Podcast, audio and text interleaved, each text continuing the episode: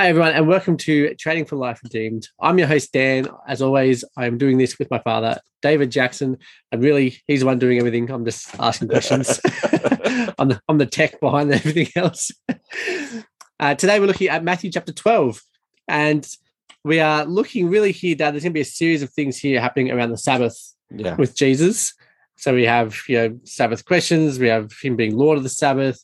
Uh, and then the Pharisees are going to have a go at him in a minute about him being able to cast out demons and how can he possibly do that if he's not the king of Beelzebub? Yeah. So, Dad, can you just get us started? Let's start with the Sabbath. What's going on with the Sabbath? Why is it important that all these things are happening around the Sabbath? Why is it such a big thing to be recorded Yeah. in Matthew?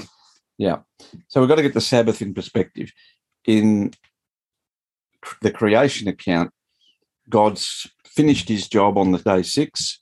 Day seven, we stop. Uh, and the word Shabbat in Hebrew doesn't mean rest, it means stop. So this is the day when you stop work, down tools. It- it's a day to walk in the garden, look at your job, enjoy what you've done. And God does that with Adam and Eve in the cool of the day. Um, and, you know, look at what I've given you. This is a great blessing. In Exodus 31, after taking Israel out of slavery, where they've worked uh, under the burden, the yoke of slavery for seven days a week, he restores their access to having a day off. And he says to them in Exodus 31, This is the sign of the covenant between me and you. This is my covenant with you that you will have your Shabbat, your, your, your stop work days. Uh, and it's not just Saturday, it's, um, you know, the, the three festivals in the year, their Sabbaths. Some of them go for a whole week. Uh, the first day of the month is a new moon, that's a Sabbath. Uh, it's a stop work day. So you've got all of these times when God gives you stop work, let's sit down together, have a meal together, be God's forever family and enjoy the blessings God's showered on you and sing some songs and be thankful and that sort of thing. So here's our family time and there's our work time. Now, when the Pharisees looked at that, they they look at that and they go, okay, we've we've sinned against God, we've broken his covenant. So the only way back to God is to keep the covenant. That means we've got to go back through the Old Testament look at what God expects us to do, and we've got to make a list of what we've got to do, and then we've got to do it. And on that list, the Sabbath is a biggie because the Sabbath is on, is a gift only to God's people. It's not a gift for the Gentiles. So in Exodus 31, you get to keep the Sabbath. They're under the burden. So if we're the family of God, keeping the Sabbath tells all the Gentiles we're better than they are. So we're going to do the Sabbath like we're, we're God's chosen people and you're not. Mhm. So, how many ways can we make sure we keep the Sabbath and show everybody how good we are, how pious we are, how religious we are? So, they go nuts making rules about the Sabbath. I'll give you my favorite one.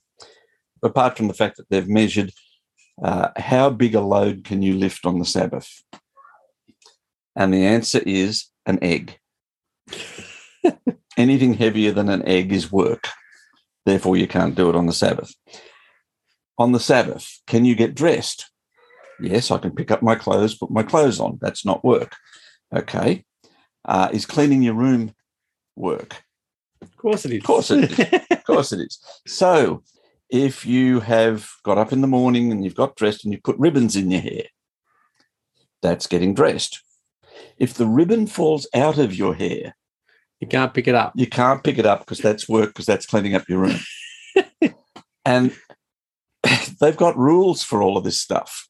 And it, it's huge. It fills a whole section of the Mishnah like this. So Jesus comes along and he just ignores all that. This is about stopping work. This is about enjoying the blessings God give you. And what are we doing on the Sabbath? Well, we're in town. It's Capernaum. And you know, we're a wandering pack of people like David. We're exiles, virtually homeless. Why are we out in the fields eating grain? because God said to leave the edges of your field for the people who are poor so they can walk through and harvest their grain. might have something to do with nobody else has offered them hospitality. You know, you've, you've been walking around spreading the gospel and preaching and teaching the Bible, and you're hungry. Where's the hospitality? Well, it's the Sabbath. I can't cook extra food for you. So here we are. We're waiting for the synagogue meeting to take place. It's, you know, we're out wandering around in the paddock, pulling a few grains of wheat off and having a bit of a munch. And that broke all the rabbi's rules. Therefore, you can't be the Messiah. Therefore, you deserve to die. And we've, we've got the data now. We can go to court. It's just, you, you look at what Jesus came to do and you look at their way of getting saved, talk about the burden and the yoke. Bah. Yeah. Okay, so we then come to the point where the Pharisees are going to completely accuse Jesus of basically being Satan or the king of the devils because he's going to heal people and cast out demons. And they say, you know, Oh. how can this man do this? The only way he can do this is because he's, he's Beelzebub, basically, is what he says, isn't it? Beelzebub, the ruler of the demons. you you got to look at that and go, how desperate are you to explain Jesus away? You're going to see this all the way through the Gospels. You're going to see it in Acts. You know, here's a blind man born blind, standing there healed of his blindness, and you're going to say that the guy that did that is an enemy of God. All the prophecy says if he's doing that, Yahweh has come to save you Hmm. chapter 11. But now, if he actually does it and that contradicts all your rules that you've made up, what's your explanation? Well, the only other power that would be equal to do something like that must be the devil. So, gee whiz, Jesus must be working for the devil. Otherwise, we'd have to throw all our rules in the bin, and we can't do that. Yeah. So, we're making up these absurd um, explanations for who Jesus is.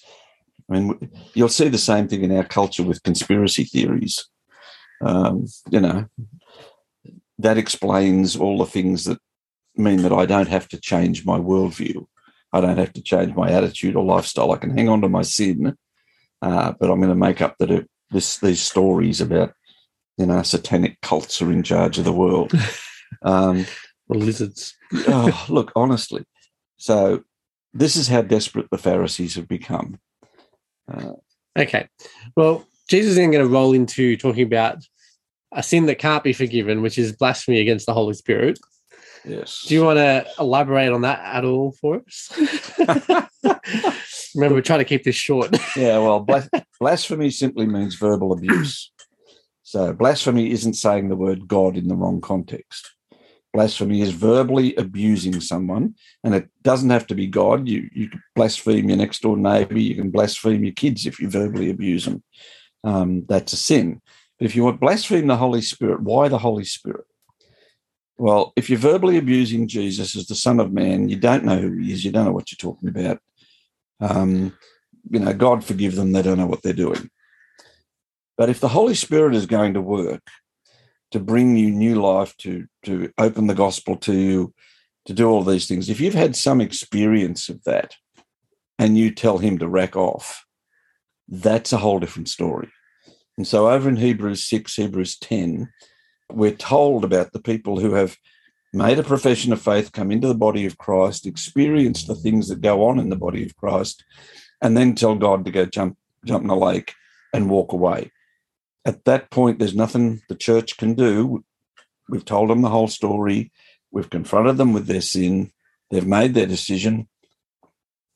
No, don't nag them. Don't nag them. Let them go. Let the Holy Spirit deal with it. And if that's where they end up, that's there's no no forgiveness for that. yeah. Okay. So blasphemy being the use of words to assault someone. To then roll into the next section, which is all about you being known by the words that come out Of your mouth. to actually know what's inside you. yeah. uh, there's an element there too where you can always say, well, if your words coming out are not in line with the spirit, you know, if you're like Yeah. now with the kingdom coming, if you're filled with the spirit, then the words that you speak should be filled of the spirit, right? And even just the fact that spirit means wind, I think it's great. Yeah. Uh, or mood or attitude. Yeah, that's- yeah. so I think this flows well then for us to be talking about, you know, this unforgivable sin being for you to be verbally abusing someone. And then the next thing Jesus says is, you know, the words that you use or you choose to use are actually revealing what's inside you. Yeah. Yeah. They they say a lot. I, it's a sad thing. I had a conversation many years ago with um, Robert Gordon, who was the head of Oriental Studies at Cambridge University. He's an Old Testament scholar. And one of the things that bothered him was that a whole bunch of people he knew had come to Cambridge to study the Old Testament. They were believers, they were, you know, uh, mostly Brethren Assembly people, and they don't have a tradition of a theological college.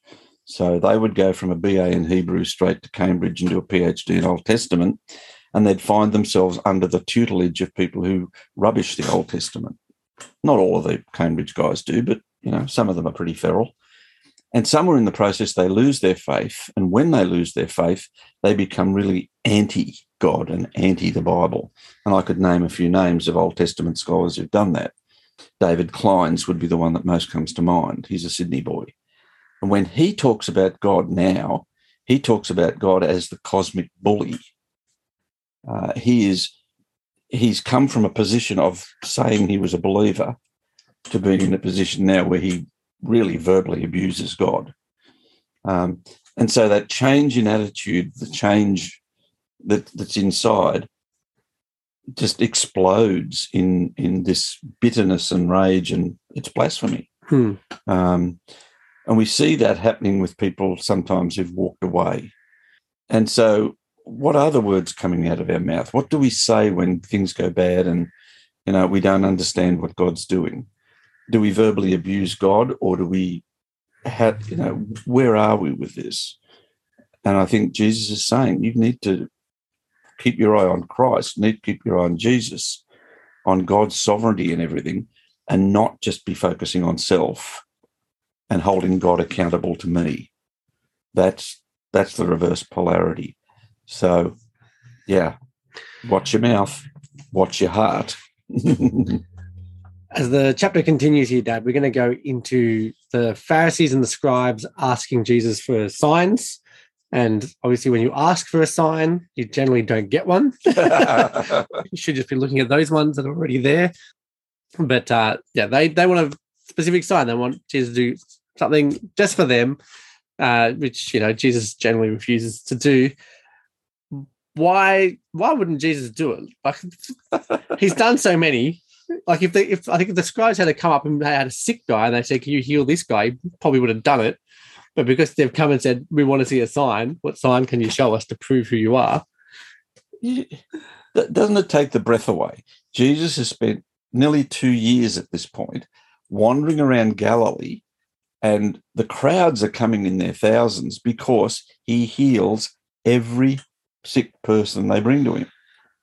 I mean, what, what more sign do you want? The, like I say, the equivalent of Jesus walking into Nepean Hospital and emptying the place, everybody walking out healed. You know, and and you finish doing that in the neighborhood where these guys are living and ministering and teaching the Bible, and they come up to him and say, "Oh, can you do something to prove that you're the Messiah?" And you go, "Fellas, you know, open your winkers here. Have a look around." Hmm. John the Baptist disciples could see the signs. You're supposed to be the big Bible teachers. What's the point of doing another one? You haven't looked at the ones I already did. Yeah. We're then going to move on from scribes and Pharisees who have issues to his own family who come to try and wrangle him and get him under control because he's crazy or whatever whatever word is used in this particular one in Matthew. Oh, yes. Jesus is going to transition that to you know the people who do the will of God. Uh, his brothers and sisters and etc. Yeah, it's it's nice to hear, but yeah, it, it, isn't this this is the hard part? Jesus's family lives in Capernaum. They've only just moved there when Jesus started his ministry. So he's got four. What's he got? Four brothers. Is it four or six? I'm not sure. I'm not sure. I can't, can't remember. Four of them anyway that I, I can name. And they're married, they've got families. Mary's there. Um, I think Joseph is off the scene. It looks like he's dead and gone. And here they are living in Capernaum, and eldest son becomes this great celebrity, and there's crowds following him, and he's teaching all this stuff. And all the religious authorities in town that you grew up with, that you know, your, your local minister, your rabbi, all these fellas, they think your son's a nut job. They think he's working for the devil. So, as a family, what do you do? You know, you roll up at the local synagogue and you say, Can we get him out of there? um, let's go and talk to him. You know, you four boys, go and get your brother. this sort of thing. And you go, hang on a minute. They don't get it. Yeah. They grew up with him and Oh. they don't get it. Well, just don't get it. I mean, in John, they try and send him off to die. Like, like, oh, it's, shouldn't you be down at this big festival? Shouldn't you go down there? You're they know a- that they're trying to kill him down You're there. such a famous big shot. They're all down there waiting to crucify you. Why don't you, you know, what are you doing up here talking to us? Get down there and get dead. You know, thank you, brothers. Yeah. I think I love that story because when Jesus rises from the dead, one of the first things he says to Mary Magdalene is, Go and tell the brothers. And I don't think he's talking about his the brothers in Christ. I think he's talking about his brothers, his family. And the next thing you know, he visible he appears to James. Hmm. Now, James becomes the most godly, pious leader of the church in Jerusalem. Why? Because this is the brother who said, Go get killed. And he did. Hmm. And mum watched it happen. And then Jesus turns up to James and says, Hey, bro, I'm back. Yeah. Well, wouldn't you be on your face going, Oh, you know, the repentance, the depth of what happens to him. So these this family are on their own little process Hmm. of figuring out who Jesus, their brother, their son is. So it's it's not like these people sort of have all got halos around their head and they all understand everything. They're part of the process. Um, and G- I love the way Jesus nails it. Who is my family? Hmm. My family, my forever family, is everyone who puts their faith in me. Well, Dad, that brings us to the end of chapter 12. That's the end of this episode. If you would like to come grab the study notes to go along with Matthew and this section of Matthew, please head over to trainingforliferedeemed.com slash 71. If you enjoyed this episode, we'd love for you to leave us a review on the podcast. And please make sure that you hit the subscribe button. Come back and join us again next week as we go into Matthew chapter 13.